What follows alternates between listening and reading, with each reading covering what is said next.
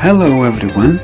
Welcome to a new podcast. Today, we're talking about daily routines. Our friend from London, Fred, is going to describe his daily routine. As you know, we are discovering how is life in an English speaking country, in this case, England. Are you ready to find out about how's Fred life? Here we go. My name's Fred. Uh, I live in London and I'm 17 years old. I wake up at 7 and I usually get out of bed about 7.30. Um, then I, I come downstairs and have breakfast. Usually I have cereal for breakfast with orange juice, but sometimes I have uh, toast with usually jam or honey.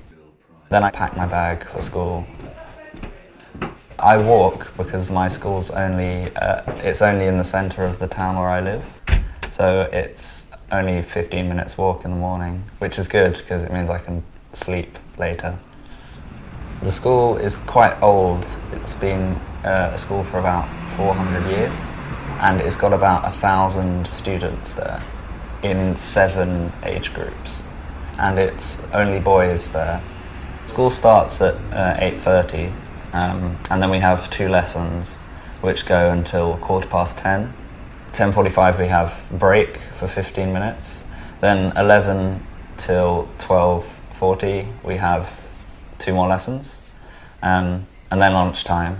Uh, I can go into town to get my lunch, but most people have to stay in the school and eat the school food. And British school food isn't very nice. We have two more lessons after lunch, and we, we finish school at 3.30.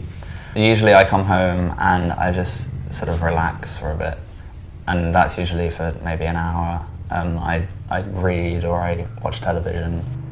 And my mum gets home about usually between half past five and six, and so we'll usually eat dinner about 6.30.